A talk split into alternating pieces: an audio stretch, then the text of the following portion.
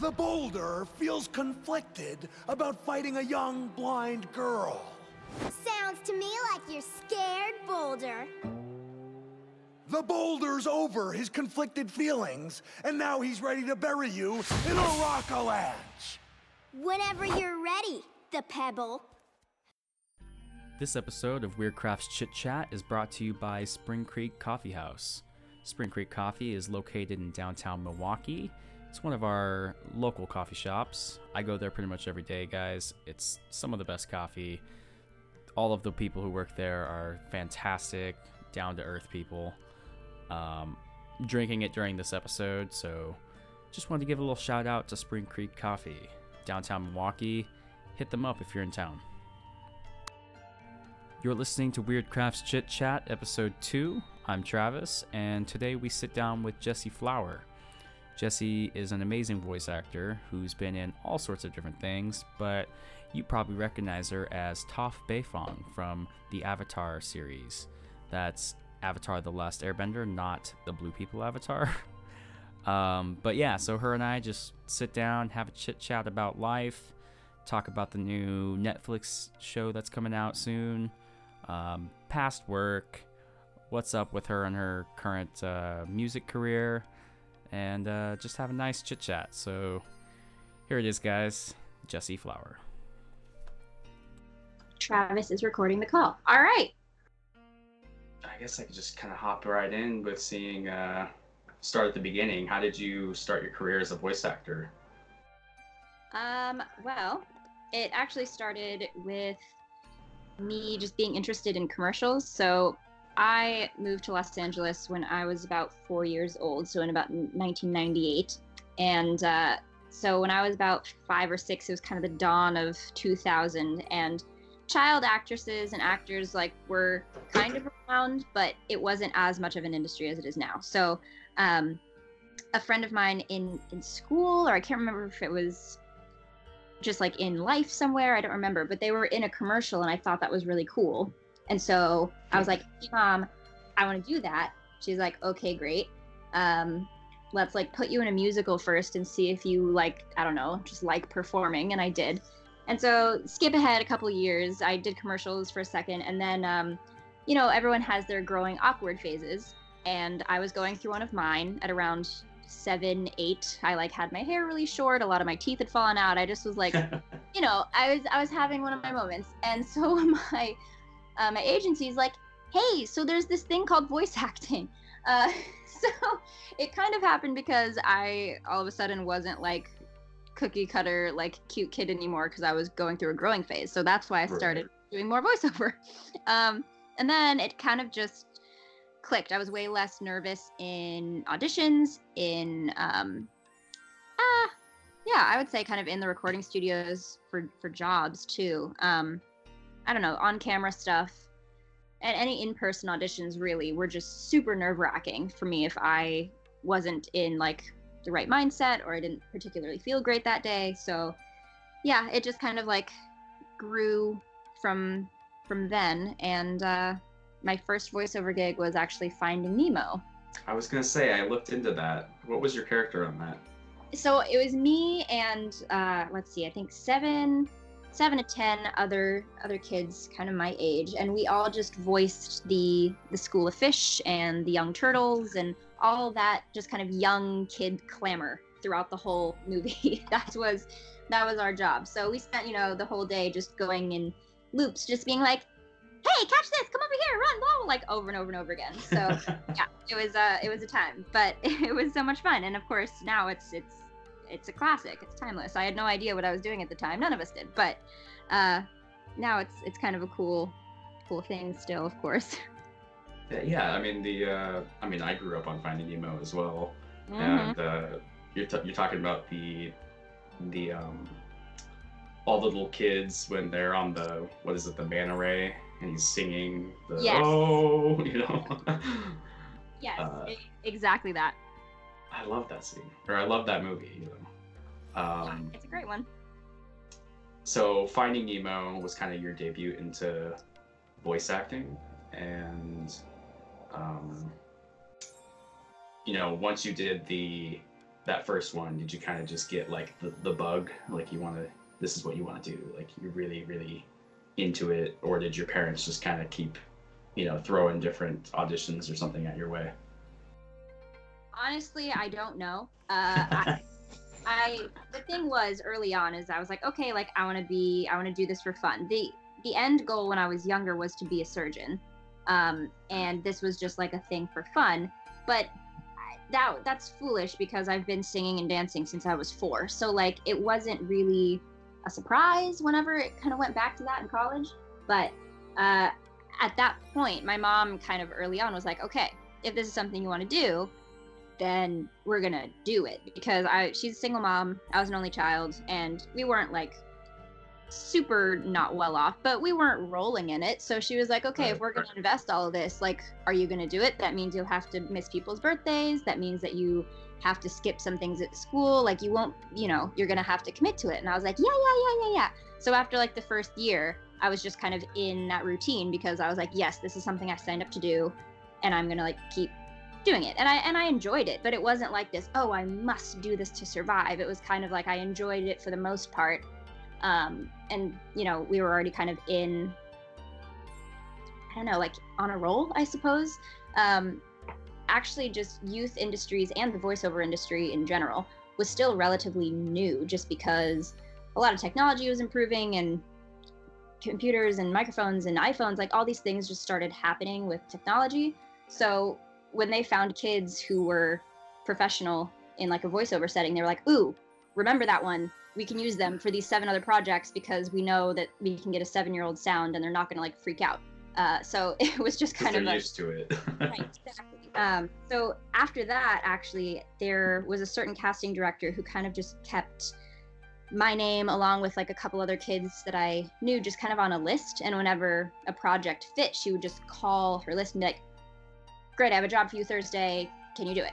And it'd be like, yes. So it got to a point where I stopped having to audition for kind of those group ADR sessions. And so, I mean, of course, keep doing that, because that was helping pay rent for a while. So that was definitely a thing to keep around. That's awesome. It's I never really thought about it, you know, as kids going into it. You know, a lot of adults kind of hop in and they kind of make their own decisions, but I guess it kind of falls into the same category of like child stars, you know, where even just with acting in general, you know, being on screen, they're only allowed to work so many hours. They're only, you know, so it's cool to hear from the perspective of somebody who grew up, you know, in that environment.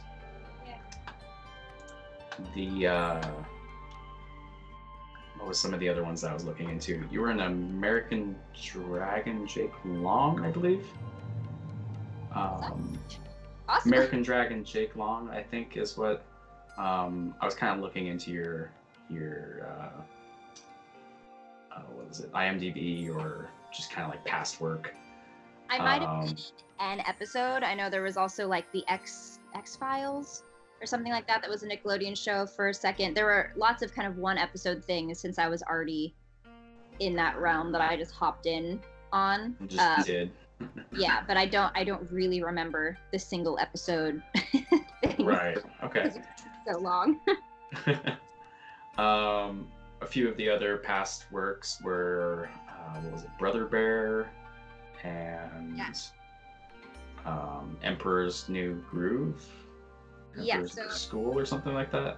Yeah, the fun thing with The Emperor's New Groove is that I wasn't the original Chaka. So Chaka is the young daughter with the super spiky pigtails, who is Pacha's daughter. And I just loved her voice from the first movie. So I would watch it and I would practice it, and I would copy it all the time. And then I don't know how or where it was mentioned, but like I must have done it once when I was at my agent's office, like recording something, and they're like, wait, they're coming out with a sequel and the original girl is too old, her voice isn't high enough anymore, they need somebody. And I was like, really?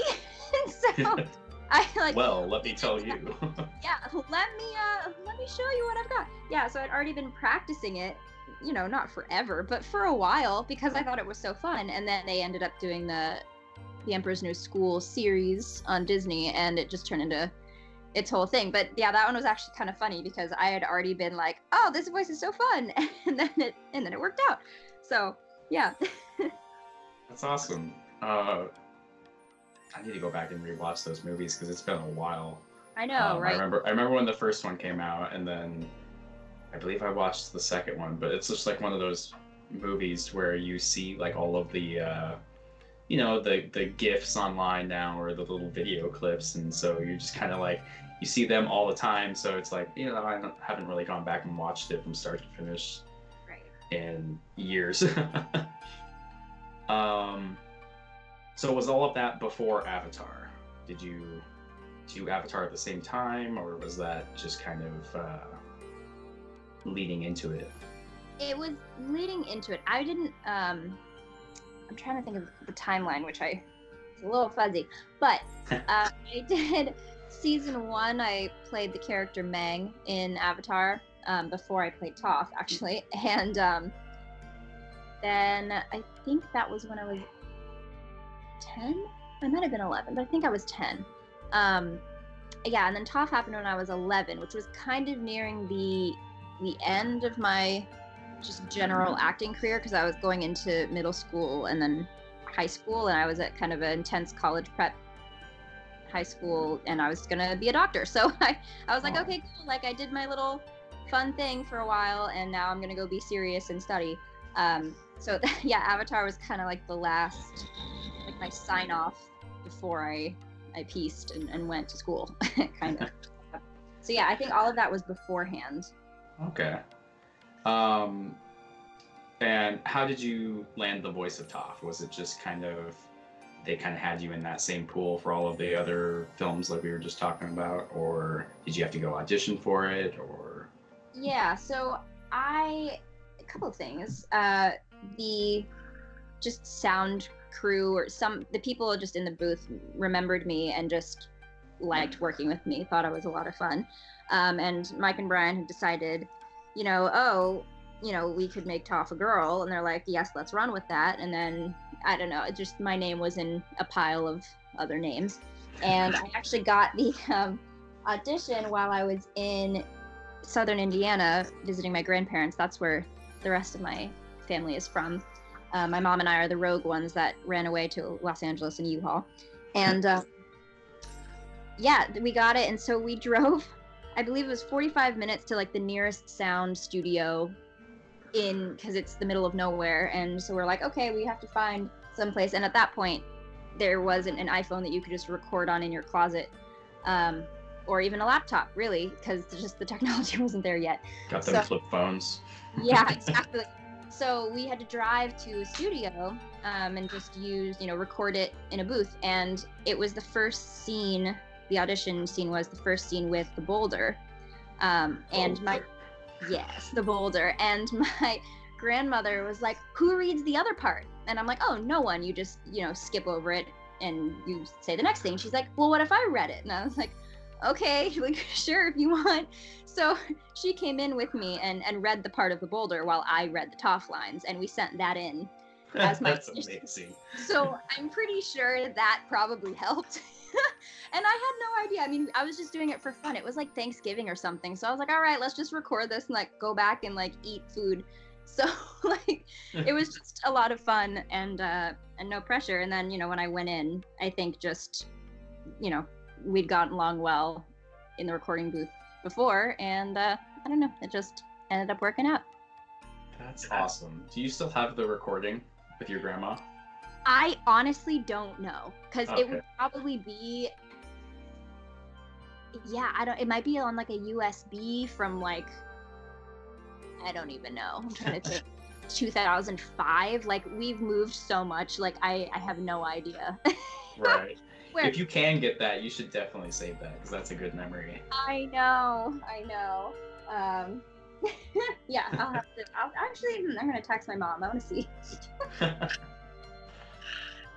Tell her people still want to hear it. All right. The people are clamoring, Mom. We need to hear Grandma Boulder. Right. We need to hear that. So I mean, aside from that, do you have any other favorite memories from recording in the studio or with other voice actors, or just kind of your time on Avatar? I mean, yes, they're like little snippets in and out. I mainly just remember, so there's the Nickelodeon, one of the Nickelodeon buildings in Burbank, California. I think, oh my gosh, was it on Olive? Yes, I can't remember. Oh man, all these street names are failing. But the recording studio that we used was kind of right through the entryway and just kind of to the left, and then the rest were just a lot of offices and animation studio things, whatever. And they always had, well, 99% of the time, popcorn in the kitchen right off of like around the corner from the studio, and I would always just get like 2 bags of popcorn before I went into. That's your lunch. Yeah, or it would be after school, mid-afternoon snack. But yeah, it was, for some reason, just like little details like that, and just the little stacks of water, and signing the contract before I recorded that episode, like on the one table, like next to the door, and I was always like in the same seat. There were a couple times when the studio was full, which was awesome, because most of the time I would have a different schedule than other people, because I had to wait till after school, or I was like leaving after, you know, maybe one class early or something like that. But everyone else was like over 18 and like doing adult things, so they had other scheduling things. But a couple times it was, you know, Jack, Mae, Dante, myself, and then maybe Gray, or like some, you know, just collection of lots of people, and we got to do whole scenes just like all at once, which was so cool. And that was literally like 3 times, I feel like, if that, where it was that full. Sometimes there'd be 2 of us or 3 of us, but when like I think there were 5 or 6 mics in that studio, so there were a couple of times when every single one was full, and we just got to like burn through pages just at a time, and it was it's just so much fun when everyone's there, and it's so rare.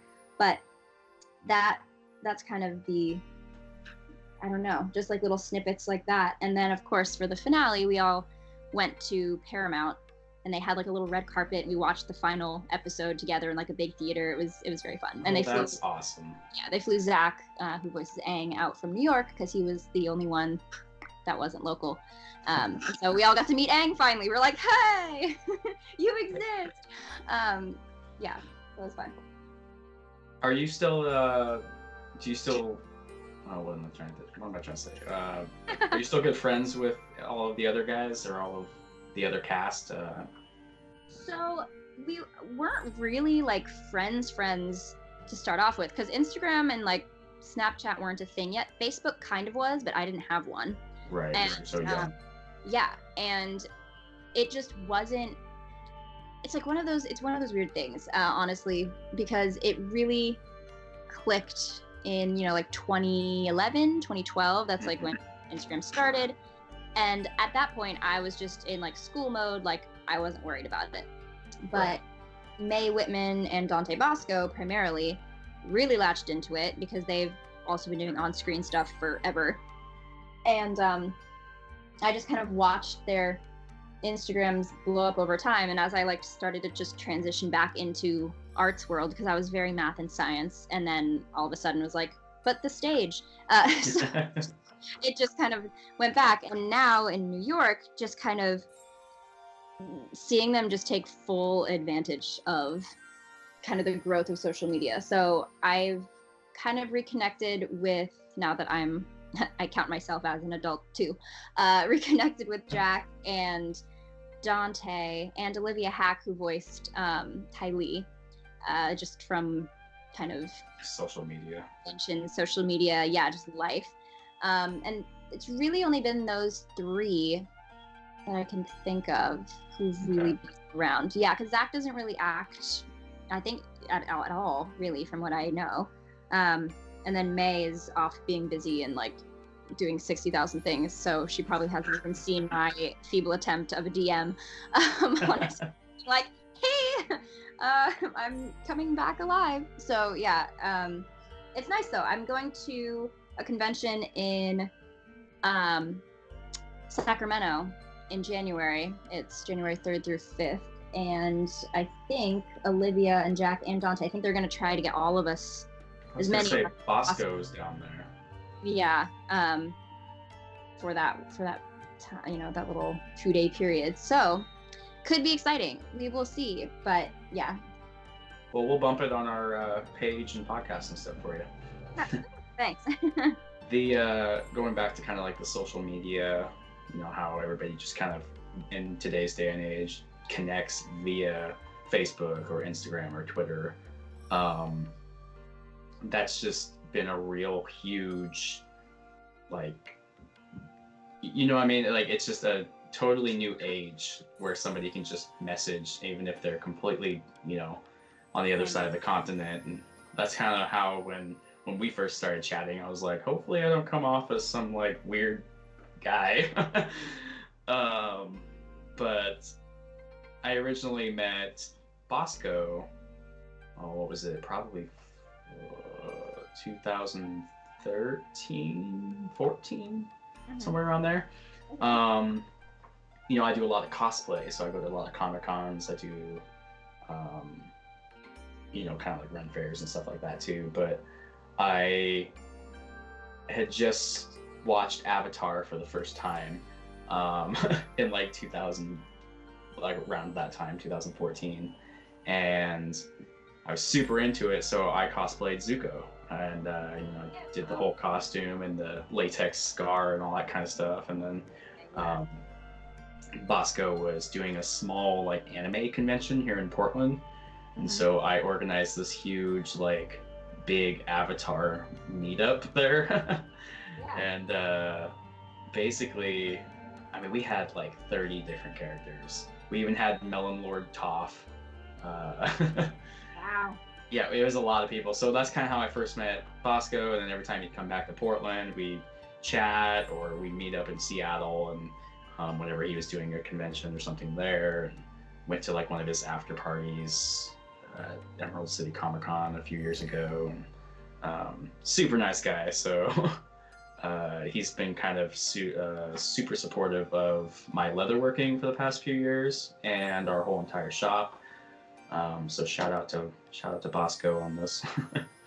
Yeah, he's great. Like I've always been a fan of his, even when I was young and didn't know what life was yet. But he's always been super, super sweet. Yeah, his, I think the first time I saw him was Hook. Mm-hmm. Well, that's where I knew him from. I'd even watched Hook at that point. I was like, oh, hey. Like, I recognize you, Bangaran. Yeah. We'll just kind of hop back into the Avatar chat here. Kind of one of the questions I came up with was, do you relate to Toph in any way, like in your kind of everyday life? Or is it just kind of your one and done kind of thing? Well, so it's really interesting, combination of things. I, first of all, have horrible eyesight, like atrocious. I wear contacts every day. I have glasses, but like I dance and I like to work out and run and like, I don't know, I just, glasses always got in the way. But if anyone, you know, knows prescription things, I'm a negative 8.5. For contacts, which is awful. I believe they've extended them now, but 8 was the max when I was younger, and they've since figured out ways to move up to, I think they can go up to like 14 now or something. But point is I'm like dangerously not capable of like existing without my contacts. So that thing is pretty real. I suppose we both have green eyes, which is nice. And I think the biggest thing, just because with the new live action coming out through Netflix, and they're going to start filming it this next spring, there's just been kind of a resurgence of kind of talk about Avatar and like people having rewatching parties, and it's all just kind of coming back. And people have sent fan mail over the years just being like, oh, I related to Toph for this, or it was so nice seeing like just an unapologetic badass female, like all these things. And I kind of feel like I was more like Toph when I was younger, And then I kind of like freaked out a little bit and went through, you know, adolescence, growing, college, like craziness, and then like came back to New York and I'm like, wait, I need to like use her to just regain my footing, because I feel like we were very one and the same while I was recording her. And I just need to go back to that. So I don't know. People are like, oh, what voice did you use? Or like, what did you use to get into character? And I was like, nothing. I just had a huge attitude. Like that was literally the only thing. Didn't eat breakfast in the morning and then you're good to go. Yeah, right. So yeah, I don't know.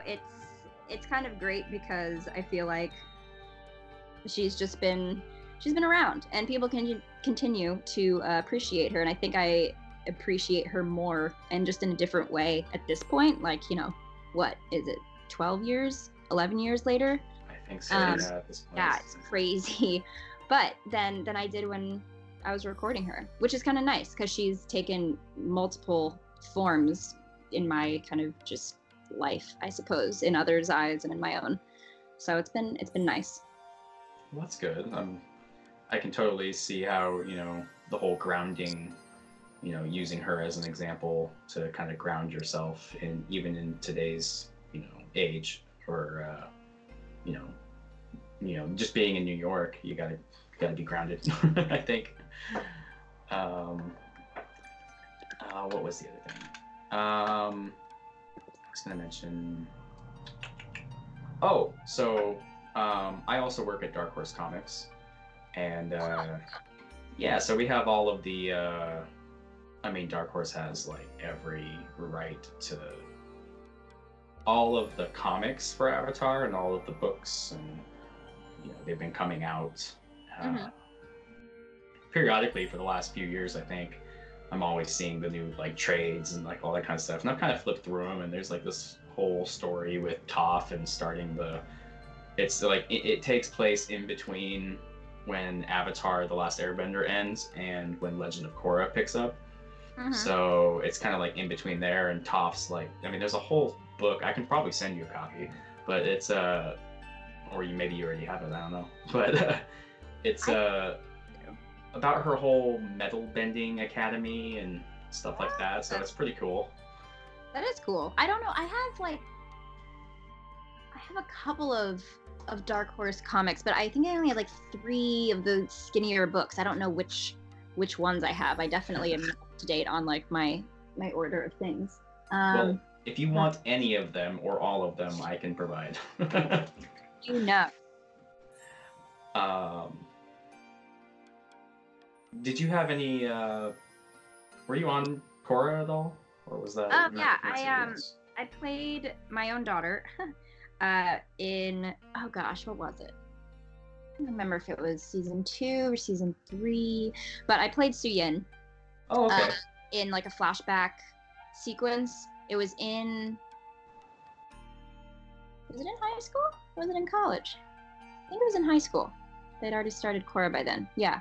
And I just got a call from the studio and just being like, "Hey, can you send us a voice sample? Just like these lines. We'll make sure that you still sound like you. And if you do, then like we'd love to see you again. Just come like record this snippet, and it'll be kind of like a funny thing. You'll just be like voicing your daughter." And I was like, "Oh, okay, great."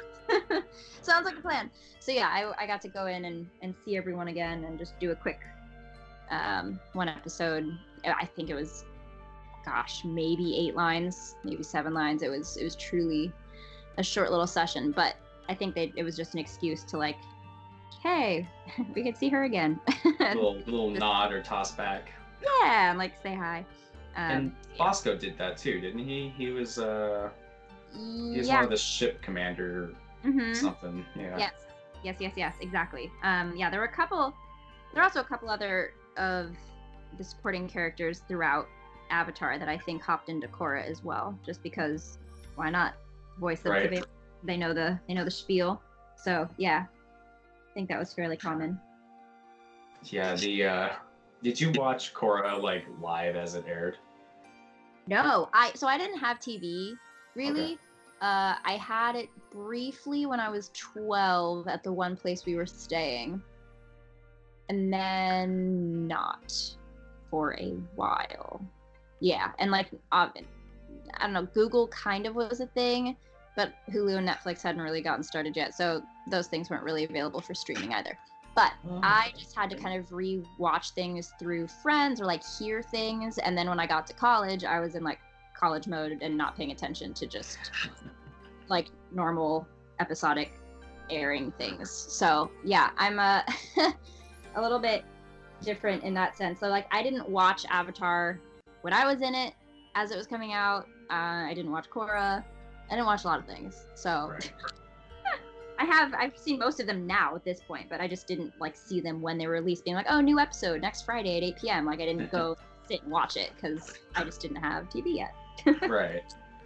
So, fun little fact about Korra, because I watched it live. At that point, I had just gone like blown through Avatar, and I think like the first season of Korra was out, and then I finished that, and then, you know, every season that came out after that, I just kind of watched it live. And I remember I was watching it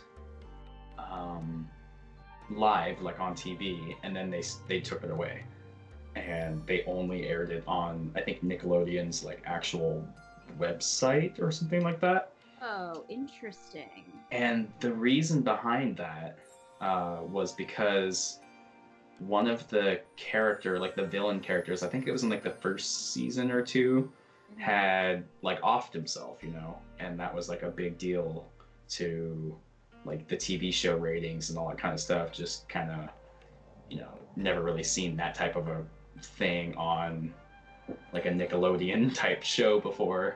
Oh. So they took it off the TV. I did a lot of research while it was happening because, you know, I was watching it and all of a sudden they're like, we're not airing it anymore. I'm like, but wait, I need to finish this. And so I was like, why aren't you guys doing it on TV? And I did all the research, and there was tons of articles about it, about how they only got restricted. It got restricted to just online, like on Nickelodeon's like website.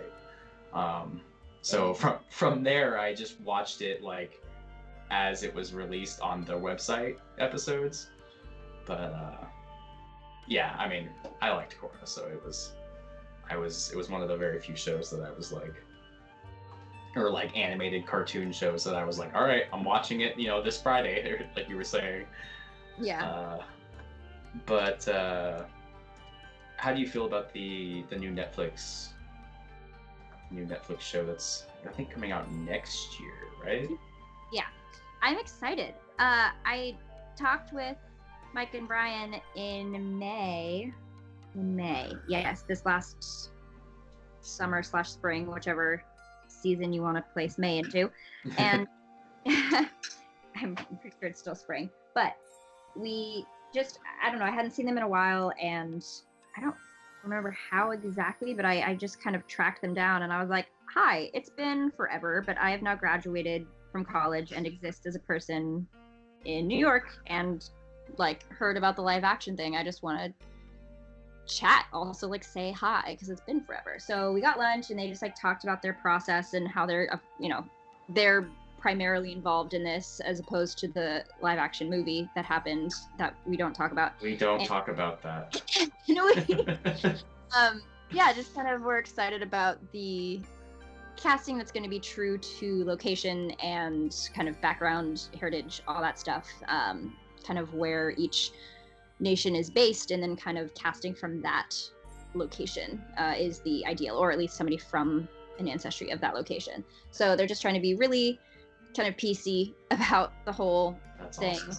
And you know, they just have a lot more say, and just kind of hands-on perspective, I guess, for the direction of filming and what it's going to look like and how it's scripted and like this whole thing. And I'm pretty sure it's all going to be done up in Canada and all that jazz. But yeah, they're going to start filming, I think, in February.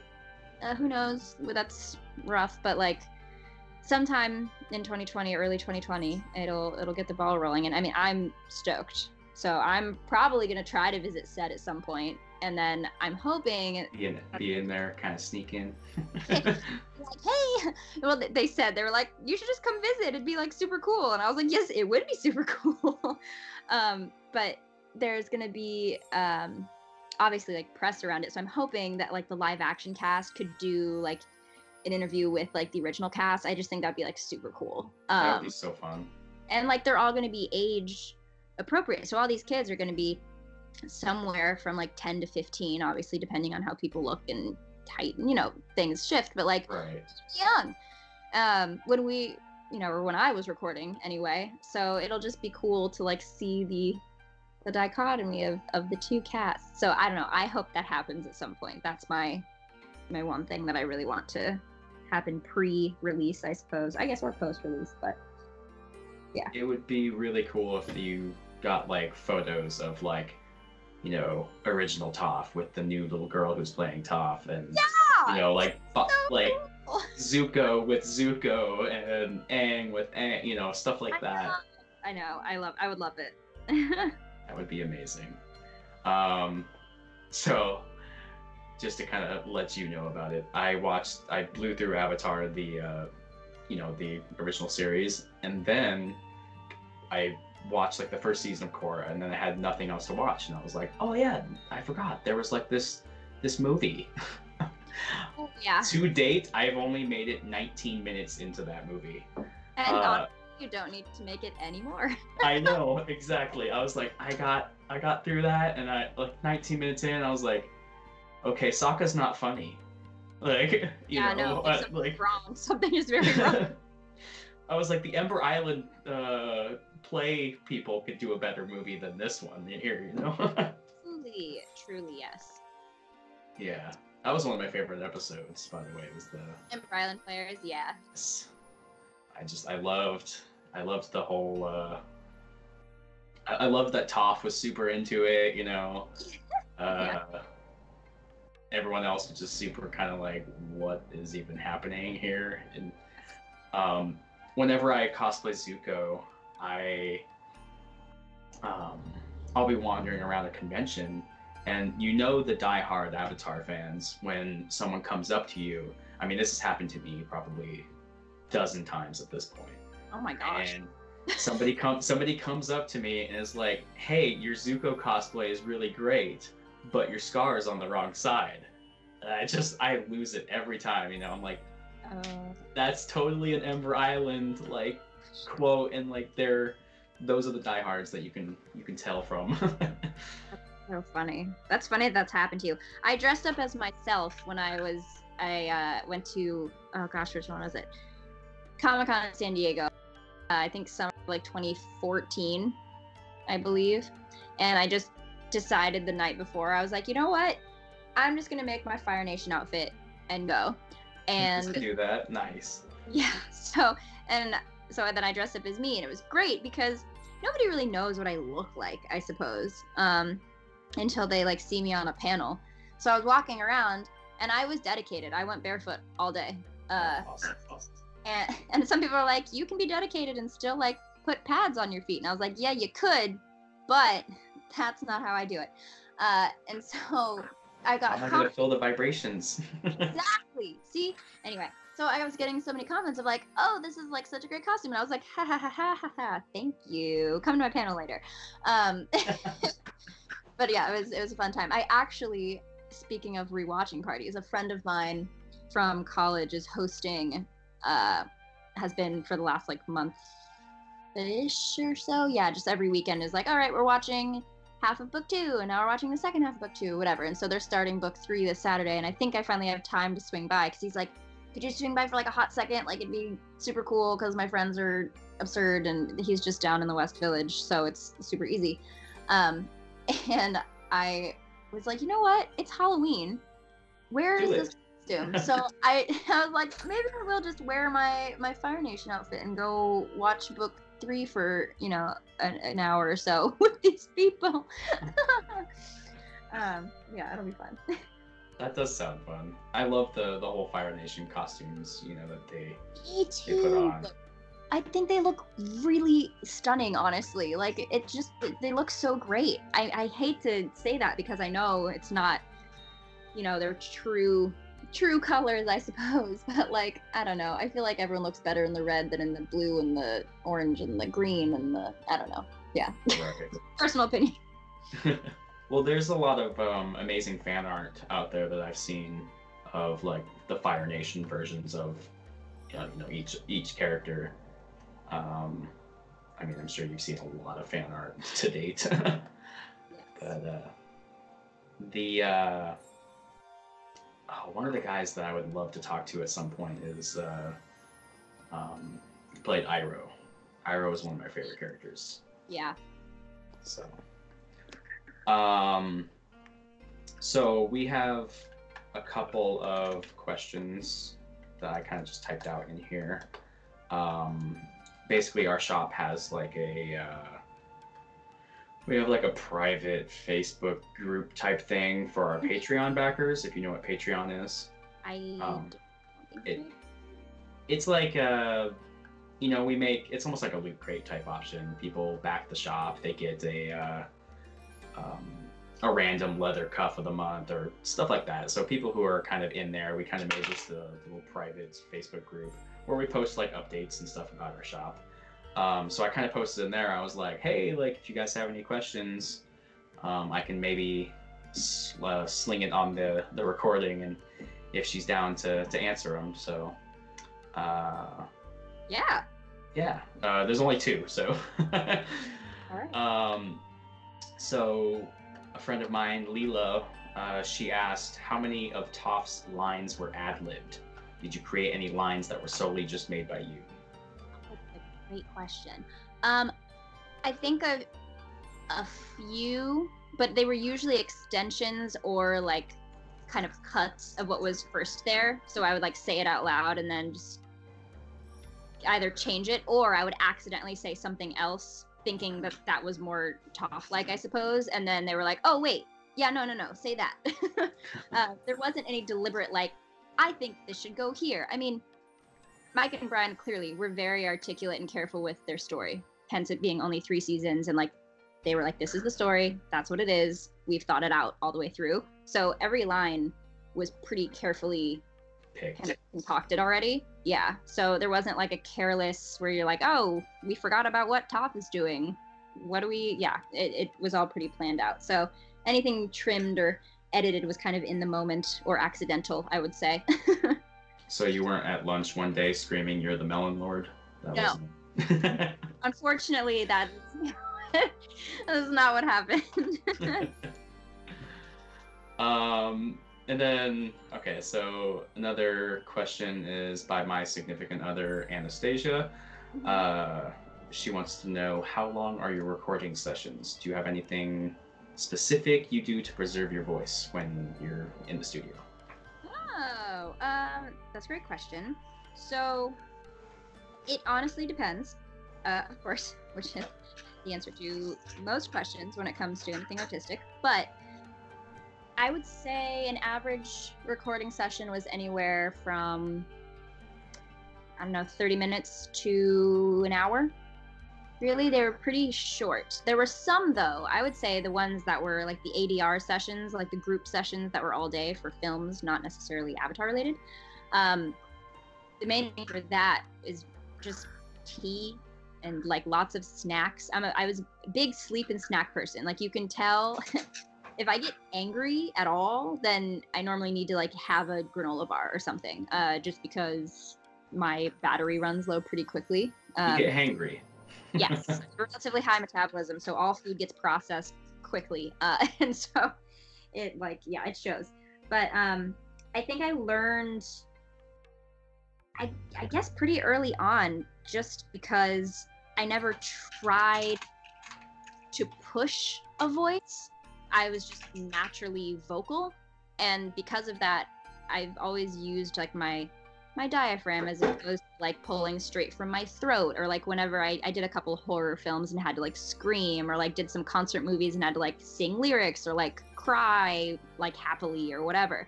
And I just took a lot of that from as if I were actually doing it instead of me like trying to pretend that I was doing it. And so therefore it never really strained my throat or my voice, it seems. Which I guess is lucky because I don't know anyone else's experience, but I didn't ever feel like I was overtired in a recording session. Unless for some reason I hadn't slept, but that didn't really start happening until the end of high school. So yeah, I think tea at this point as an adult, throat coat tea and like humidifiers in my room. And I've got one of those Pure Mist handheld things. So like the change of the seasons right now, as we go into fall, I like do that for half an hour, 15 minutes here and there, just like almost every day, and like vitamins and working out. I know this all sounds very like basic, but kind of I only need to do these things when I'm on the East Coast because there are seasons here. And when I'm on the West Coast and it's like relatively temperate, I think it's like I don't really have to do much.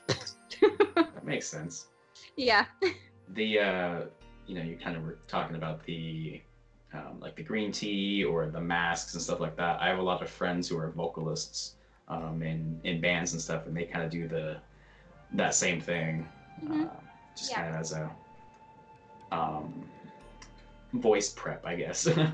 Well, I primarily sing. Like, I've been singing for the most time, I would say, in my life. I've also been dancing and been acting and done some writing and then did school stuff, but I think singing has been, that was the first thing that I started doing, and that's kind of my primary focus these days. I sing with a couple of bands and I'm working on writing my own stuff, and like I love musical theater. I just like music in general. So I feel you on the vocal front. That's probably also why I veered into that stereotypical kind of singer, I don't know, agenda, because that's kind of where I am at the moment. So that makes sense. What are your bands? We can bump that on here too. They're currently cover bands. One is called Faces for Radio. The other one doesn't have a name yet because I'm putting it together and we're still rehearsing and being like, all right, like, do we like all of our members and how we sound? And then my own stuff, I've just been collaborating with like individual. This is very new because when I graduated 2017, so 2.5 years now. And you know, the first year was just me figuring out what was going on because I was like, I don't understand living. And then I was in an independent film and did a dance concert, did some little things like here and there. And then I just really missed singing. And so I started doing that more this last summer. And then the last 2 months now, yeah, I've just been kind of really focusing as opposed to refocusing on songwriting specifically, just original stuff, which takes time, and just figuring out collaboration style and my own writing style. So yeah, I don't have anything like released on Spotify or on iTunes or anything like that yet, but my hope is to have like a 4 to 5 song EP like actively in the works, recording by like January. That's kind of my goal and hope. Well, awesome. Send me the link whenever you do get to that stage, and I'll purchase one of your EPs or your debut or whatever it ends up being. Thank you. Yes, everyone and their dog will know whenever I have something to listen to. You'll finally post it.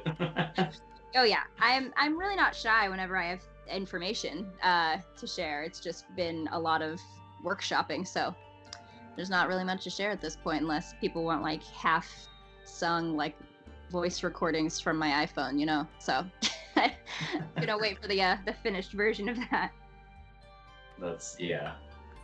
Music is one of the best things in life, so yeah. I'm kind of up there too with you with the whole music thing. I'm super into like the heavy metal community and all that kind of stuff, but I'm all over the place with music.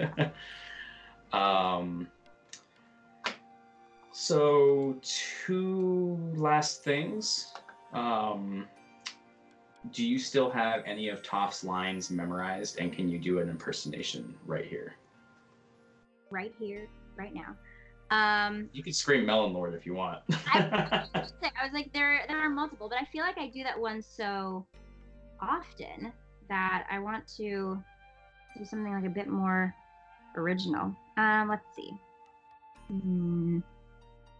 Also, the thing is with her is that there are a lot of just one-line zingers with Toph. Yeah. You know what I mean? Which, I mean, that's very her. So it's like thinking of like a brief monologue of some sort just isn't really a thing. Perfect. Yeah, no, that's really, well, I mean, when they're searching for the lost library in the desert, I don't know, there's some character. There's some character in that one. Yeah, where she's like, look, there it is! That's what it'll sound like when one of you spots it. Like, it's great. That's a classic. That one's always stuck in there. Yeah, I don't know. That's kind of the only one. Well, and that works. So short. I need to compile, like, a large list of my actual favorite lines so that I can have them, because so many of them are just so short that I have to have, like, 5 ready to go at all times. What was it, the one where... Oh, now I'm spacing, but there was something along the lines of, she's like, yeah, it looks great, or whatever. When I think she was talking to Sokka. When he's like asking her how things, it might have been the Ember Island play, I don't know. It was kind of just a joke on her not being able to see what it was they were pointing at or something. all of her everything based on her not being able to see, yes. Right. Oh. Or the armpits thing was one I remember. Yeah. Oh, yeah. There's actually, because I was thinking about, I'm like investigating now. When she's teaching Aang how to earthbend, there's a lot of, you know, not monumental, but just kind of good, simple dialogue just about teaching him like what's important and like how to do the thing. So like there's some good fodder in there that I'll have to investigate into. Yeah, I gotta get my game together for Zach in January, because I want some new content. Well, think of this as like your little pre-prep, especially for your Halloween party. You know, someone's gonna ask you there. Right. No stress or anything, you know. Not hyperventilating at all, yeah. So just to kind of wrap up this podcast episode, well, I guess we kind of covered that a little bit, if not too personal. What's new? How's life in New York? School? You said you're doing music stuff. Yeah, that's kind of the end. Yeah, life in New York is good. Heading into fall. Halloween weekend, I guess, is this weekend. It'll probably bleed into next weekend too, but it'll be primarily this weekend. Yeah, I'm just working on music stuff. I'm trying to stay relatively mobile and go back to LA more often, just because I like being mobile and not staying in one place for too long. And yeah, auditioning for theater, auditioning for some film things, keeping it real, hanging with friends if you can. Definitely. Well, if you're ever on the West Coast and up in Portland, I'm here. So if you want to grab coffee or something, and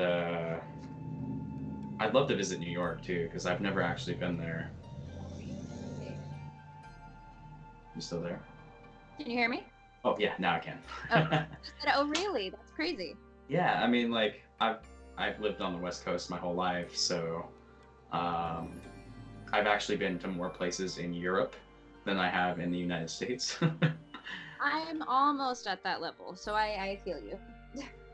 But, New York would be cool. I don't think I could live there, but it would be nice to visit, see some things. I don't really know. Usually when I go travel somewhere, well, that's not entirely true, but a majority of the time when I travel, it's to like see a friend or something.